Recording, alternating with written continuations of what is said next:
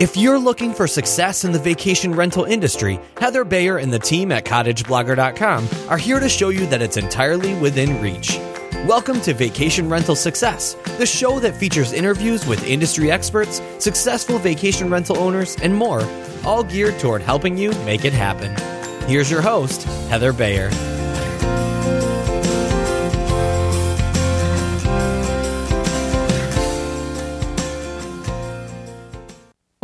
Hello, and welcome to another episode of the Vacation Rental Success Podcast. This is your host, Heather Bayer, and as ever, delighted to be back with you once again. This is going to be a fairly short introduction because I want to dive straight into today's discussion, which stemmed from a couple of articles I'd read on VRM Intel, on Skift, and on Matt Landau's vacation rental marketing blog. So, between Matt Landau, Simon Lehmann, and Amy Hinote, we had three different perspectives on what's happening in the vacation rental industry at the moment. You know, should we be concerned? Should we be doing something? Should we just not be worried about it at all? And I wanted to bring them together to to talk about this. Now, unfortunately, Amy couldn't join us, but I was able to corral Simon Lehmann and Matt Landau to come along on a Zoom conversation and talk about where we are now, where we're going. And just one quote from Simon's article that I wanted to share with you. I mean, I'm going to put the links to the articles so you can go look at them. But he starts with If you can keep track of everything that is happening in our fast transforming vacation rental industry, then you are a genius. Well, I do wonder if I've got together a couple of geniuses here because they seem to have a good handle on what is going on. So let's jump straight on over to my great conversation with Simon and Matt. So, with me today, I have two of the most prominent industry influencers and thought leaders. If you're on the conference circuit, you'll have seen and heard both of them from keynote stages to leading and participating in panels, and in Matt's case, a few surprise appearances. So let me welcome Simon Lehmann, CEO and co founder of AJL Consulting. Specializes in international private accommodation and vacation rental industry. Simon's a serial, calls himself a serial angel investor, and is board member and advised member for a number of startups. And we also have Matt Landau, who is the founder of the Vacation Rental Marketing blog and the Inner Circle, and the host of the Vacation Rental Show, which is described as the first ever travel show to showcase the magic of the vacation rental movement. And if anybody out there has not watched the Vacation Rental Travel Show, you need to go then. No, not now. Listen to this and then go binge watch. I've known Matt for a long time. And gosh, there's a, the sides of Matt I had never realized and you can see. Every, I was going to say you can see every part of that. That's a different show. Yeah, yeah. I mean, apart from the speedos, you can.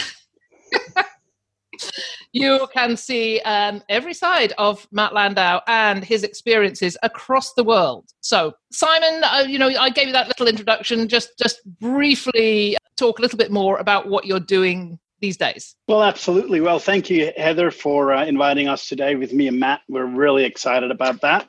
And secondly, yeah, absolutely. You made a great intro already. Not much more to add apart from the fact that I love this industry.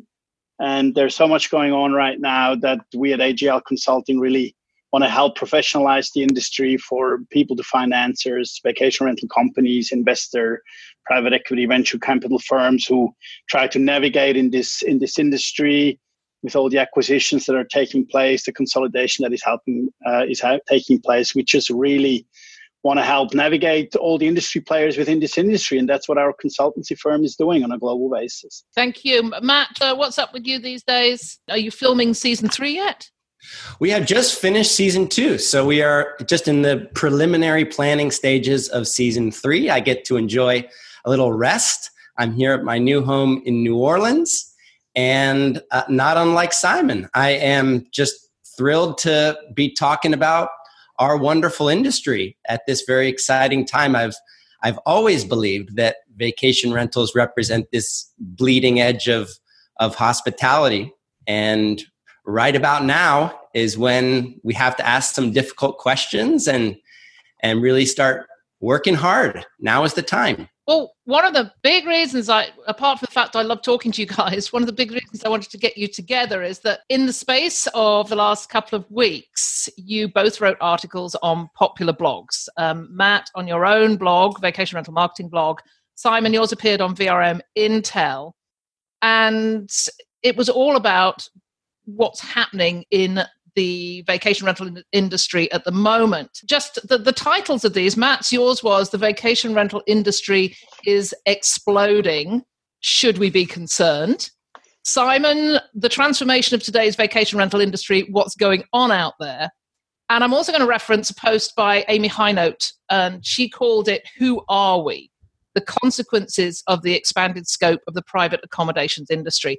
There's three big questions in there in all of these, it makes it sound like we, we're having this big crisis of identity and clarity. So, what I want to do in this session, in this discussion, is talk about those three questions. What is going on out there? Who are we? And in Matt's terms, should we be concerned? So, I want to start out with just recapping on some of the recent news. And I'm, I'm just going to read this off and then just go into a little bit of discussion about what's most important and what the impact is more globally. And then we're going to go down a bit into the weeds and talk about how this is impacting our listeners, our independent owners, and the small to medium sized property managers, and see how they are going to be coping with all this. So we had Marriott's entry into home sharing that was quite prominently discussed on Facebook groups and in the media and on Skift. I'm just to uh, to break us a, le- a little for the listeners if you want to hear what's going on globally out there, then Skift is always a good place to go. There's always good commentary on what's going on out there, and you will hear people like Simon and Matt and others being quoted on there. Uh, then there's Expedia's rebranding of HomeAway and VRBO. yeah, absolutely. Um, I did call it Verbo the other day, and, and I thought, oh, yeah, it's creeping in now. and then Airbnb's acquisition of Hotel Tonight. And then we've got the consolidators making, uh, raising millions. Vacasa, Turnkey, Evolve, Sonder, Stay Alfred. I think, Simon, you can uh, probably expand on that and give us some figures there. And then, of course, there's suppliers raising huge amounts of money from Booking Pal and Rentals United in the channel management space to Properly, Hello Here, Breezeway, to name but a few in the technology and operations area. So there's a ton of money pouring into the industry. If you, if you allow me quickly, Heather, to jump in here, and I think before we get kicked off, I think there's another very recent event which I even see even of bigger importance to some of the, the changes that you have raised, and that's really that's now Oyo, who are you know bought the second largest property management company in Europe called @Leisure, and I think for to to sort of fuel our conversation today, I think that's that's a magnificent that's a significant acquisition for 360 million euro that Oyo, who started with you know consolidating budget hotels and, and building budget hotels in India, that they raised over 1.3 billion in funding and also Airbnb invested in them and the fact that they've now bought the second largest uh, vacation rental company in Europe is is actually quite significant as well in that in that uh, space. Yeah, thank you, uh, thank you for mentioning that one, and we will go on and just.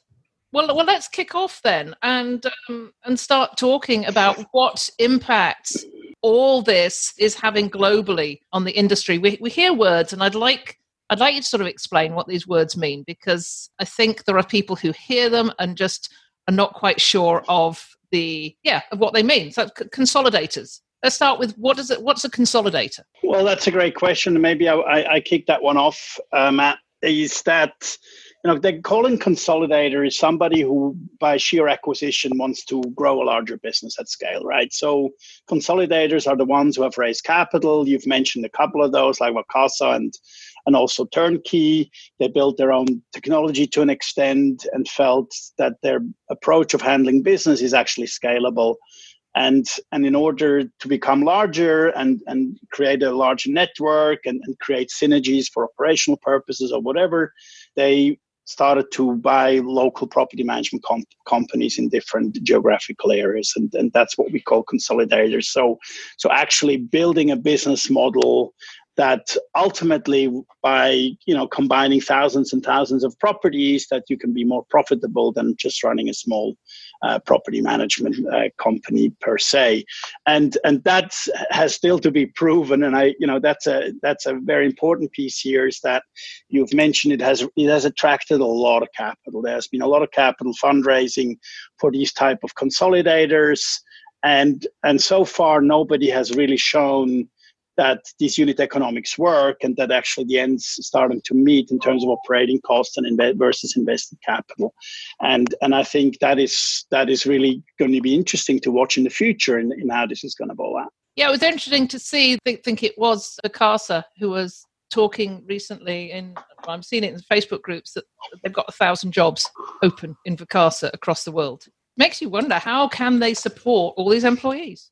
You need capital It's it's also sometimes helpful to explain what something is not, and the con, the opposite of the consolidation idea is the idea of being broken into lots of little pieces, lots of individual moving parts. You hear the word fragmentation thrown around a lot. That's always been one of the biggest challenges about our industry. All these different kinds of individual moving pieces um, so I think sometimes in order to understand the consolidation, everything getting lumped into one common process or company or streamline.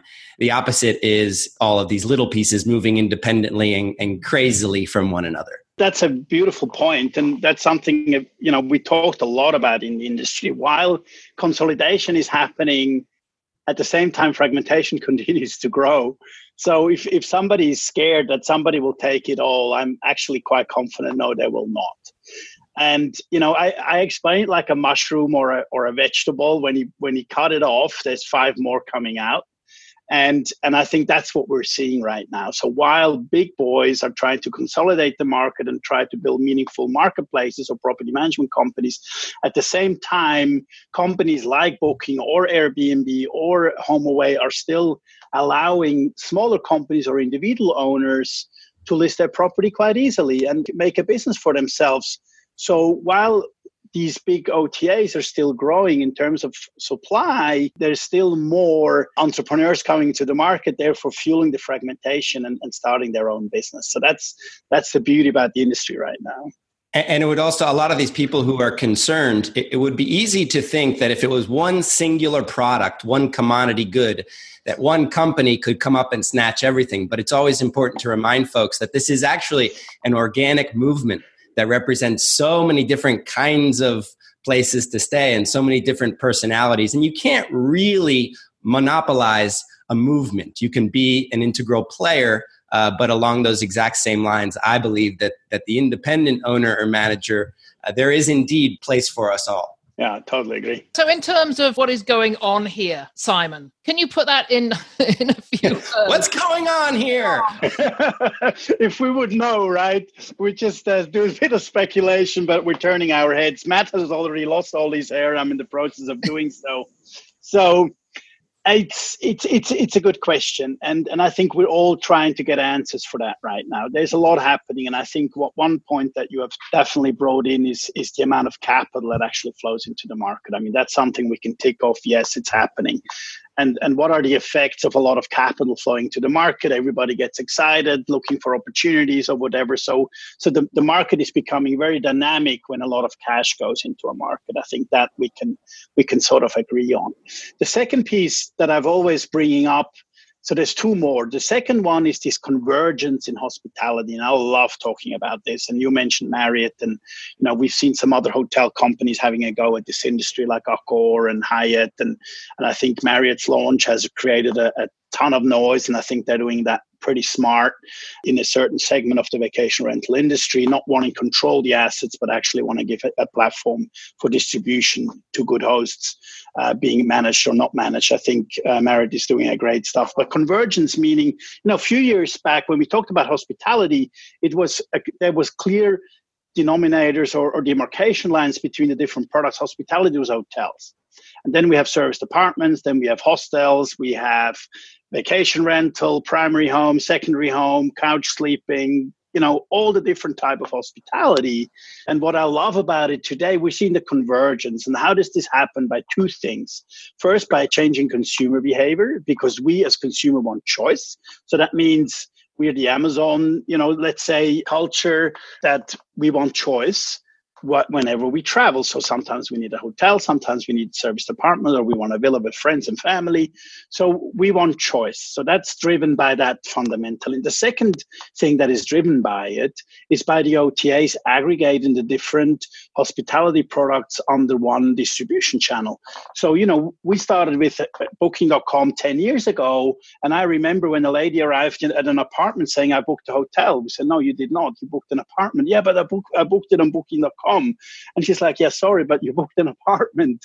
So that was 10 years ago. Today, the consumer sees the difference and can differentiate, but all the products are on one platform. Airbnb has acquired Hotel Tonight, which you've mentioned before. So they're actually now venturing into the uh, into the boutique hotels. So they're venturing into different product hospitality products as well. So this massive convergence that is taking place, that the lines between the different types of hospitality products is getting blurry.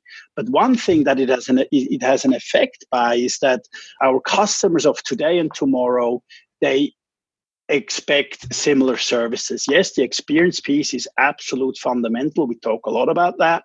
But also when it comes to execution of services, seamless key handling, a good guest experience. You know, an individual home is fantastic, but looking for the key for three hours is not fantastic. And if you've been to a hotel, you have this type of expectation.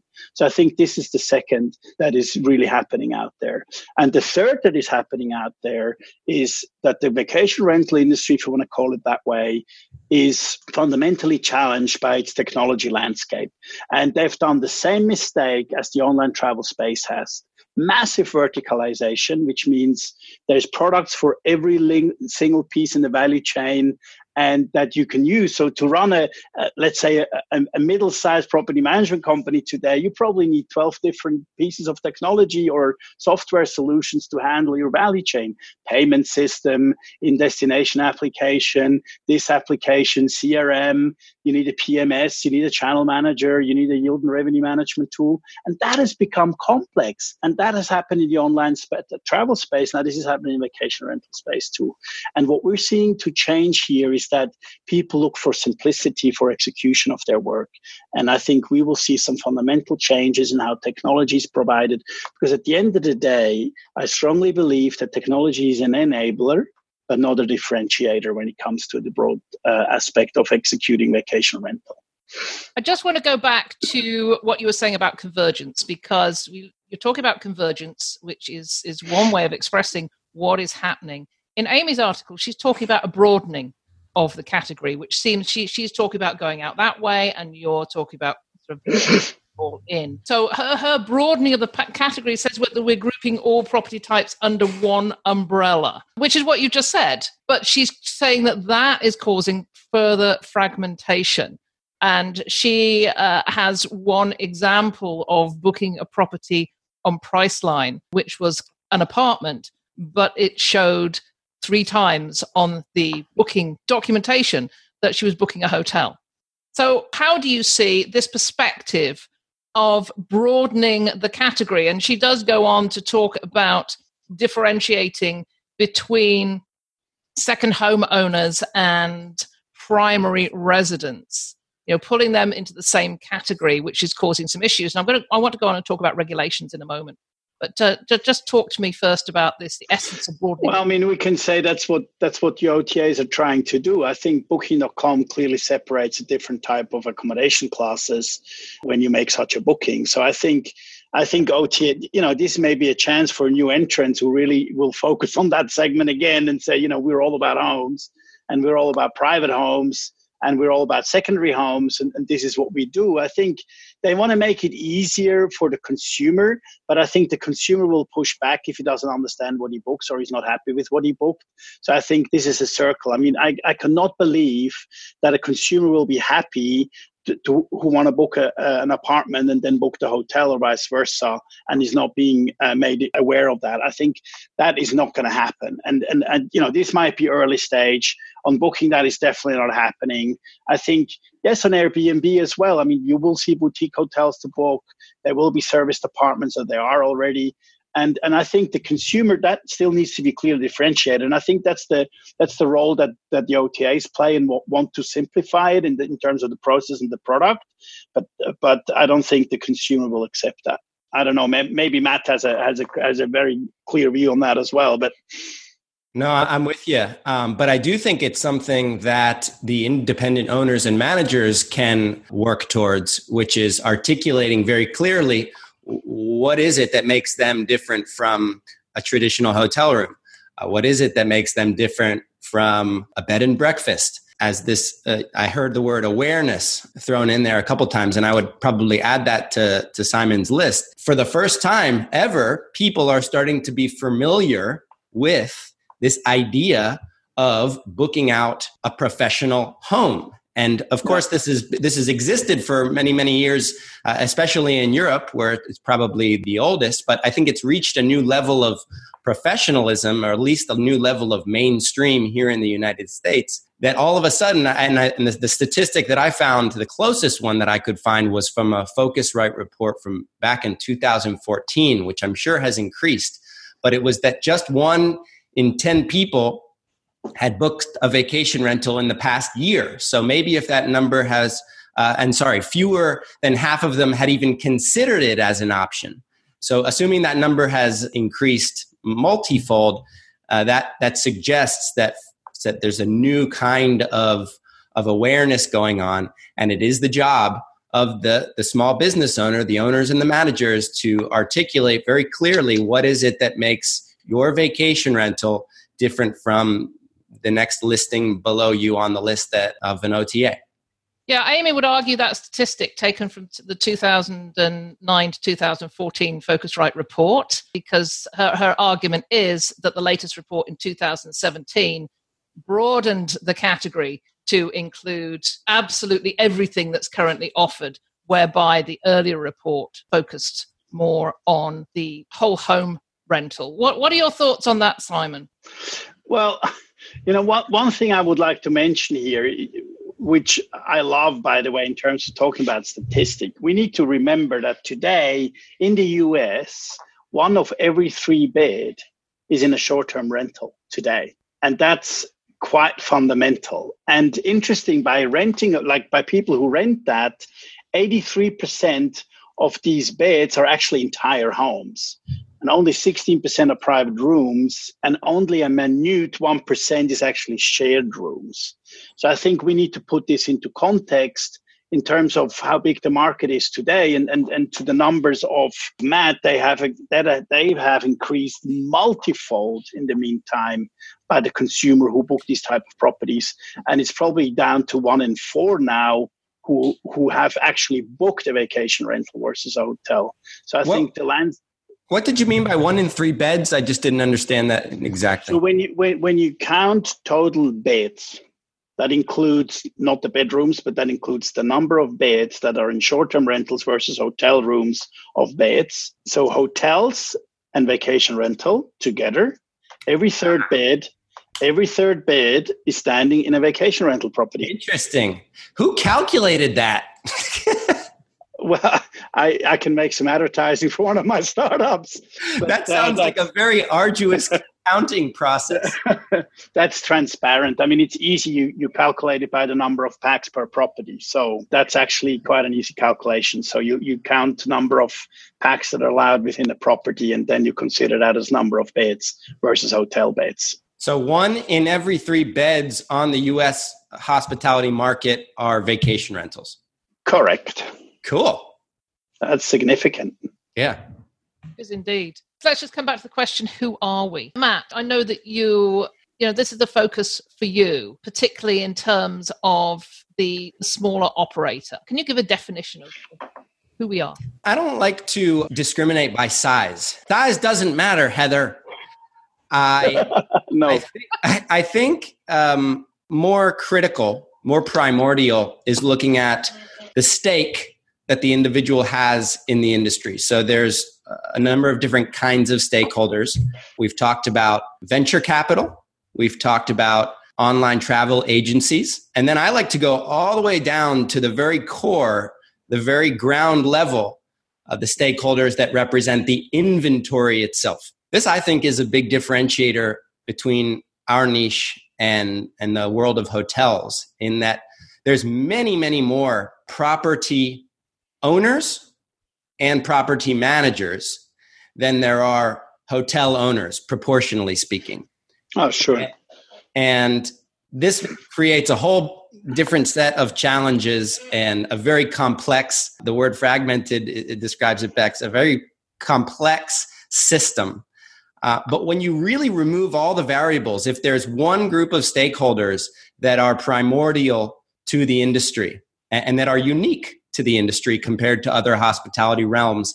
I think it's the owners and the managers, the people who control the inventory. In, the end, if those individuals all got into one room, and it would have to be quite a large room, but if they all got in there and decided that they were going to do one thing or another, the industry would change in that direction. And I think this is a reaffirming thought, a validating thought for people who are maybe a little bit nervous at this moment in time to recognize that you are indeed the core most stakeholder of the industry. So when, we ask who are we, I look at these independent owners and managers, and, and they don't have to be small. Um, there are indeed a lot of small ones who own one property.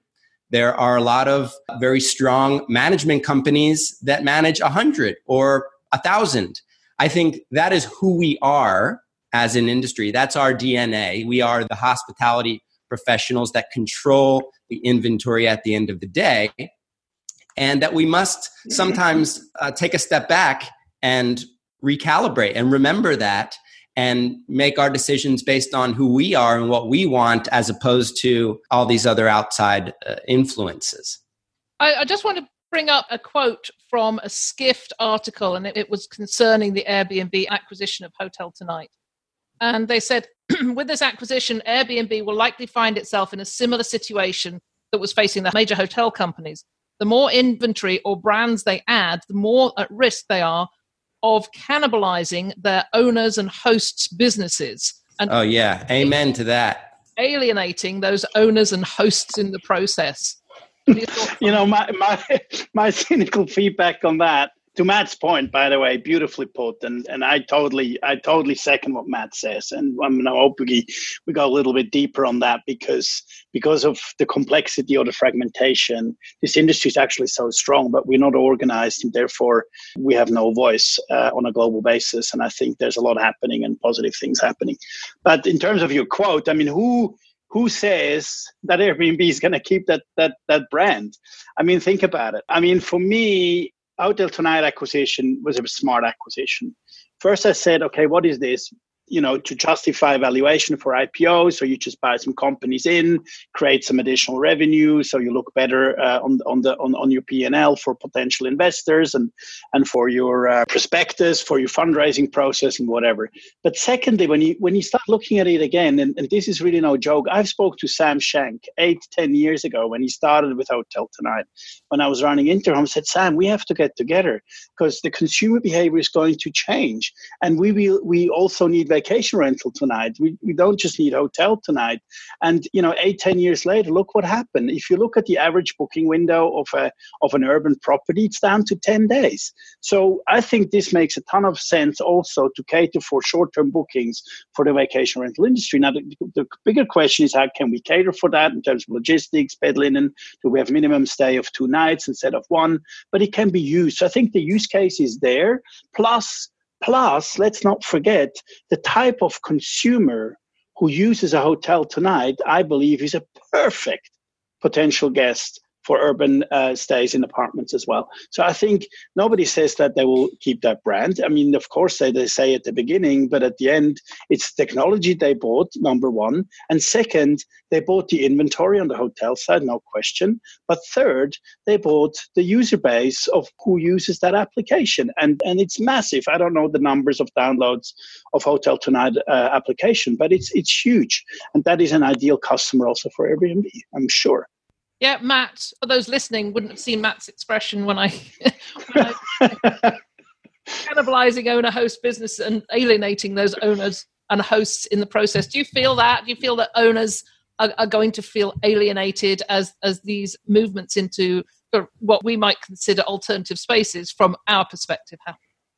Oh, that's a that's another really I could I could talk uh, dive deep into this one for a really long time and and confuse myself. But the the one thing I wanted to mention about the Airbnb topic is I sometimes wish, and maybe this is just the the inherent small business person in me, that Airbnb had stuck to becoming a, a medium sized business that would change the world. And clearly what they are becoming is a gigantic business that will change the world. And what we certainly what no one can argue is that that it is changing things in one way or another. But i do think that the the airbnb core dna uh, specifically on the user side and simon made some really good observations on the traveler side um, which i hadn't even really thought about. But on the on the host side i think airbnb is almost a culture unto itself it's it's created this entirely new world. Yeah. And a lot of the hosts use Airbnb because they love it and they love the etiquette and they love the way it works and they wouldn't ever think about listing their property anywhere else. And I think that's fantastic. That's a, that's a direct indicator of the great job that Airbnb has done in, in building that quote unquote community. Um, but what that prohibits, what that limits, is that host thinking of themselves as an independent small business. Rather, they are a super host of Airbnb. They are a super user of Airbnb. When I look at people who drive for Uber or people who, who sell on eBay, they're super users of that platform. They are not independent business owners. Now, there are some independent business owners that use Airbnb or use eBay or use Uber as a channel to generate business. And I think that is a different kind of story. But what I've always observed about the core DNA of Airbnb hosts is that they love Airbnb. And I wonder what happens when someone who who loves the platform because they can generate revenue when they're off for the weekend or they can generate uh, money off of the, the side unit of their home. I wonder what happens when that mentality of being a club member of Airbnb and all of the cultural things that surround it meets the traveler who just wants to book a, a standardized uh, room in a hotel last minute for the evening. And when, when you start charging the same amount for an Airbnb last night, uh, last minute booking than you would be paying maybe at a, at a hotel down the street. I think it becomes very interesting and, and, and the traveler ultimately will choose whether it's something they, they want or not, but it is, it's the, it's the clash of, of the, the Airbnb culture into the mainstream demand of travelers. And I have no idea what happens, what happens there. I would like to quickly pick that up, Heather, because that's it's an interesting one. And putting a bit more the commercial, let's say, glasses on or the IPO glasses in what Matt says, which again, I, I definitely agree. I always said if Airbnb's strategy is now to turn its business into a more classical OTA, for all the reasons that Matt just alluded to, this is going to be fundamentally difficult and very, very hard. Because deep down, Airbnb's DNA is host centric and it's not guest centric. But if you become an OTA, you flip that coin 180 degrees over. If you if you let's compare that quickly with the booking.com. That is totally guest centric, totally traveler centric, best offer, widest offer, widest inventory, best price, now instant bookable, you know, this is their totally, and I'm not saying Booking.com is not doing an excellent job in looking after their partners and their hoteliers and the property managers. They actually do an amazing job. Booking.com knows how to keep its partners happy while just delivering absolutely massive amount of demand to anybody who provides some supply. Now, Airbnb will be facing some massive challenges. And this back to your point, Heather, when you said, you know, is it cannibalization or whatever? And people feel, I, I could definitely think that there's a risk. With a HotelTonight acquisition, it could very well be that a super host or a host thinks, hey, they're going to hotels now, or they're not going to look after me anymore as much as they did in the past. And that, that question is totally fair. But I think the bigger challenge will be commercially before the IPO, whenever that's going to be, to say, okay, who are we? And that's what the question we're discussing. And let's discuss around Airbnb. Who is Airbnb? And I, and I agree, they've done a massive job. They've changed the world. I can say it now while we're on this call. They've created the Hoover of this industry. And I don't like that, by the way. I don't like it. I don't want to be the Hoover of the industry. And I'm sure Matt doesn't agree either. But if, if, if I talk to people who rent an apartment in Paris, they just Airbnb'd but they don't even know where they booked and they probably didn't even book it on Airbnb. They're still called an Airbnb. so, if that if Airbnb becomes the Hoover of the industry, we have a lot of work to do because that's not fair for all the people who deliver the actual service and the quality and the guest experience and the property and everything else. So that's a different thing. But let's talk about this quickly because I am very scared that Airbnb has to make this transition and become a broader operator as an OTA. This host centric DNA will go away and then it will become a me too because they need to compete on, on valuation for, for the IPO, raising the capital that they're expecting. We've seen the Uber effect. They've demolished 11 billion yesterday in one day. Quite impressive, big expectations market didn't react to it. So I think there's quite a bit of volatility around it. And we as an industry just need to maneuver around it and make the best, but we cannot let Airbnb become the Hoover of the vacation rental industry. And this, before you move on, Heather, this reiterates uh, one of my core methodologies, one of my core frameworks since the very earliest days, uh, which we refer to as the four stages of listing site independence when Simon says we, and he's talking about we, the, the, the owners and the managers, the, the inventory stakeholders, we must use all of these platforms to generate business for ourselves, but becoming yeah. dependent on any one of these platforms all of it's a sudden present a problem. Yeah, it's something that I've I've said over and over again. You know, putting all your eggs in one basket is is probably not the best idea. Hey, Simon, I want to come back on. Um, in fact, both of you, you're talking about people getting together. I mean, sorry, Matt, you you mentioned putting everybody in one room and having that common voice. So uh, that sort of brings me around to the topic of uh, regulations and legislation because there's no getting away from it. This is not going away, and the spectre of regulation is out there. I mean, I know in my little area up here in Canada, we've been what, what's the word kept away from the rest of the world almost with a very very traditional market and nobody ever bothered us. And we just did our thing and rented our cottages through the summer, and nobody ever cared. And I have to say, it was the uh, advent of Airbnb coming into the cottage country market and spawning a lot of what we would call irresponsible rental. And now we're seeing regulations popping up all over the place, and little townships and municipalities wanting to ban it altogether. Now, it's not going to happen, I don't think. But we're having a problem getting people together, getting everybody into that same room. And I just wanted to sort of put a shout out to people like Megan McRae in Nashville, who is creating this common voice for the industry. We have people like Heidi Stuber in uh, Seattle, who's actually running for city council now. And one of her, this will be one of her platforms, along with many other platforms that she's running on. So this to me is where owners should go and who owners are is part of the communities and not to sit back and be and isolate themselves but join in with other groups and get out there and create that common voice and i love that idea of you know the, Matt, of getting everybody together in a room because that makes a difference yeah, the, the, the the trend that I notice is is there's certain. Let me start by saying Eric Bay in New Orleans. He's the uh, president of the uh, Association for Neighborhood Prosperity. He calls vacation rentals a disruptive technology, and when you look at other disruptive technologies, you cannot stop disruptive technologies, but you must educate people on how to use them. And he likes to reference the early days of the ANP. And I would also give the other alliance leaders elsewhere. You have Michelle in Seattle, Michelle Aquavella, Jonah in San Diego, uh, Denise in Charleston, Jeff in Texas. That's just the United States alone.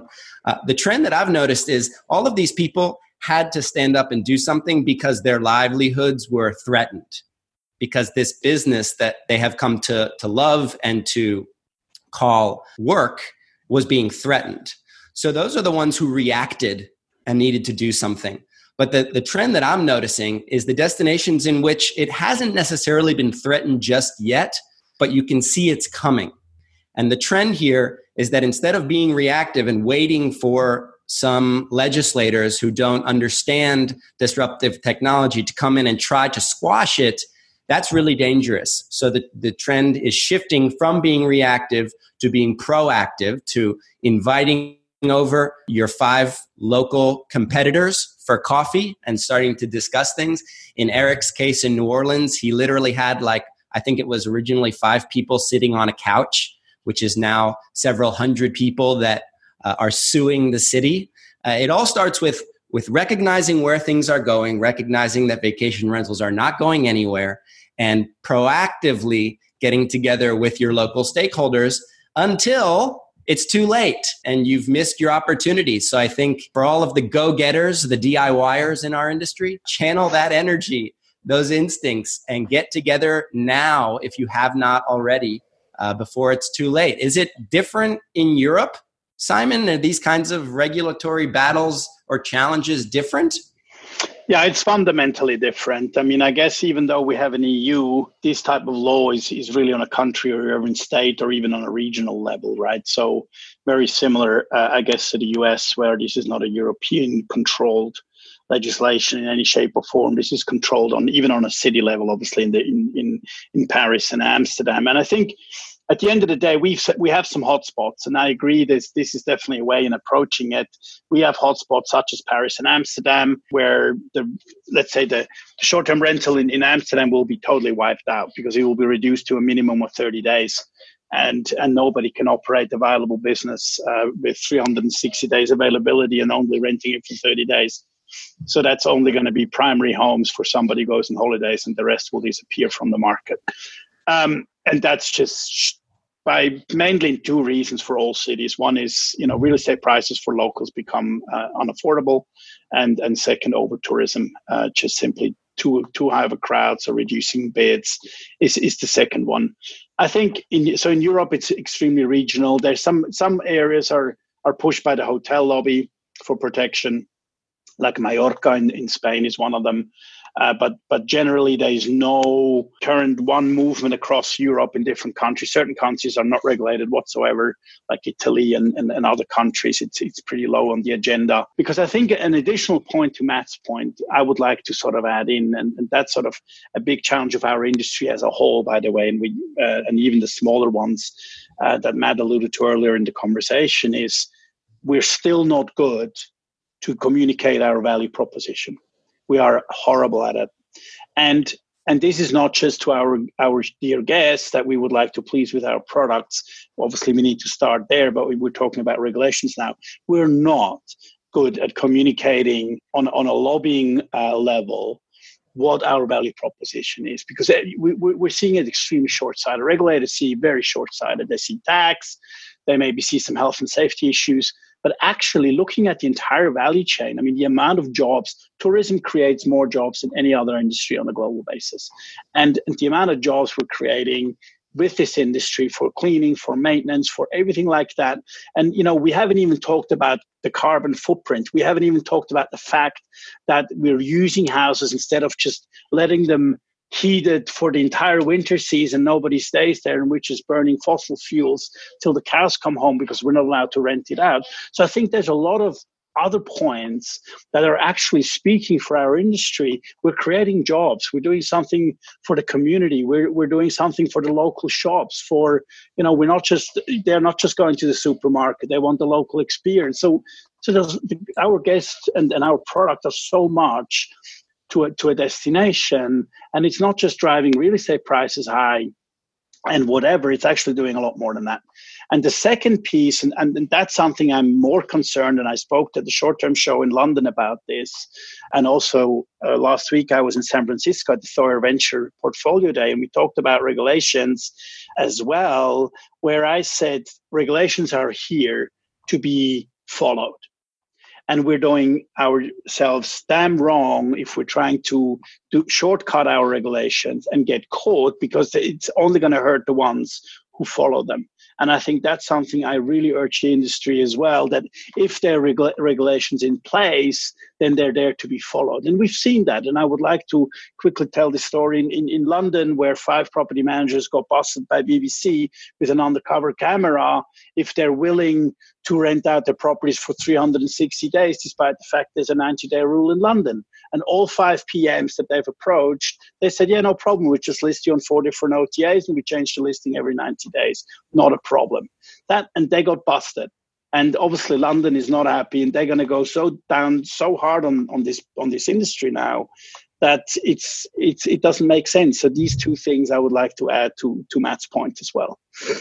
Yeah, you you make some great great points, and this is probably discussion we we could uh, we could turn over to its its own entire episode. But for now, we're we're going to start wrapping up shortly. I want to uh, want to ask you to conclude with you know should we be concerned and to ask you both to to offer something to to the listeners in terms of if they are concerned what they can do to alleviate that concern matt um, this was the last question that I posed in my article. Should we be concerned? And the answer is certainly yes. We should be concerned. If we are not concerned, there would be a serious problem. I liken it to having butterflies in your stomach before you're making a difficult decision or doing something that you've never done before. Uh, but for me, being concerned means being that we care about this industry and we care about our livelihoods which turns to so what do we do? What are some actual things that we can do that can influence the outcome? And i have a couple ideas. The first is to double down on relationships. These are the one things that cannot be accelerated or scaled or mass produced or purchased with any kind of venture capital. That relationship could be with your local owner or manager next door it could be with a guest who's staying with you for the first time. Forming real, meaningful relationships is a great first thing that you can do. Uh, second thing that you can do refuse any kind of business that's not on your own terms. A lot of times, an OTA will present a new rule that people are not comfortable with. And this is dangerous if you're going to be accepting those rules uh, because it's a slippery slope. You begin doing business on someone else's terms, and the next thing you know, you find yourself way out in the ocean without a, an anchor or a compass or a map. I like to recommend instead of trying to stop or block things that you don't like, instead trying to divert them. This has to do with uh, articulating what we do uh, as a value proposition better, like Simon pointed out trying to help local people who are arguing against short term rentals to see that there is potentially a, a, common ground, a compromise. I also like to suggest creating conflicts of interests. One of the best ways to slow down out of control growth is by arguing the opposite. One of the best ways I've seen this done is writing blog posts like 10 reasons why renting a vacation rental here in Florida is not for you. This helps eliminate the kinds of travelers that are maybe not cut out for your vacation rental business. If you're a vendor, 10 reasons this is not your grandmother's Marriott. These help, you know, users see better what it is that we are offering. And, the last thing that I always like to suggest, and this goes back to Amy, this goes back to Heather, uh, is support the organizations in our industry that are trying to put together that unified voice. Antonio's uh, Vacation Rental World Summit. The VRMA group is is really, I think, making huge strides in their organizational uh, efforts. Uh, the Northwest Vacation Rental Professionals is sort of a faction of the VRMA who's doing fantastic things up in the Pacific Northwest of the United States. Supporting these kinds of, of events, which could mean attending them, it could mean purchasing the, uh, the recordings. To me, supporting the right organizations is the first step to creating a, a, more unified voice which which like simon pointed out is is absolutely obligatory if if we are to move forward in any way. Hey matt thanks. That's great. Simon yours last word. There's not much to add to Matt's last word, right? but uh, in terms of summarizing it from my end, and it goes it goes very much down the same line. You know, should we should we be worried? No, we should not. We should engage. We should be curious. We should be smart and we should be professional about it. And I think these are the four key elements for me to, to summarize that the engagement we have talked about, I think the, being smart about it is, is obviously uh, very important as well. Get to know everything around the industry that you need to know and you, what you don't need to know as well. Be professional about it in execution. I think the relationship is a beautiful one. We can only repeat ourselves a zillion times. Our business is not based on assets.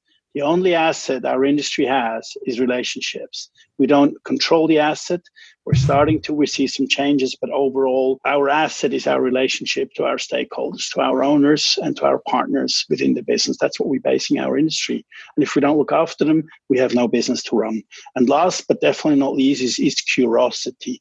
People need to have a base of curiosity to find out more before they're making decisions in terms of technology, in terms of agreements, contracts, you know, making sure do I get the best deal? Do I not just run for the for a quick and easy solution and then two, three years down the line you realize you made the totally wrong decision because you were not curious at the right time. And I think that for me is is totally fundamental. And no, we don't need to be worried. We have a very bright future if if if we do uh, these things a bit more cautiously and, and, and safeguard our, our main asset, I think we're going to do a great job.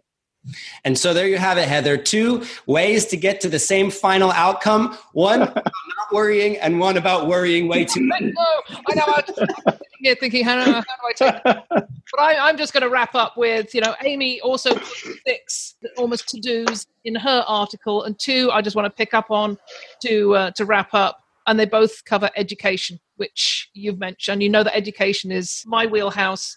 I think we should all be educated. And so Amy says, you know, educate your guests about property types and set expectations. They're coming, guests are coming with different types of expectations, but owners, property managers need to help in that um, expectation setting. And secondly, educating owners, this is from a property manager's perspective, educating owners about new models and changes to the industry because I, I know from my personal experience as a property manager that our owners just sit back and we manage their properties, they generally just expect the checks to come in. So it, it really is important to keep them in the loop about what's happening in the industry and not have them suddenly coming to, um, or you're reading something in the media or coming across something that's going to cause them concern. So for me, is I'm not even going to go there whether we should be concerned or not. As a property manager, I am not concerned because I believe we have all our ducks in a row in terms of how we handle what comes at us. And we do know that what comes at us is coming at a, a, a vastly increasing speed, and we just need to be agile and nimble and ready to face whatever comes. So, Simon, Matt, that's that's our time is up, and I'd just like to thank you both so much for thank you joining us. Thank you. I, I will be in Como in uh, September. That's my next outing. You be there, Simon? Absolutely. Uh, Matt? And I hope to as well. Still figuring out some scheduling challenges well, for that time of the year, but my fingers are crossed. Well, if that Very doesn't good. work, no doubt we'll see you in New- in New Orleans. yes, in New Orleans. Okay, thank you so much, Simon and Matt. It's been a pleasure. Thank you, Heather. It was a great pleasure. Thanks, guys.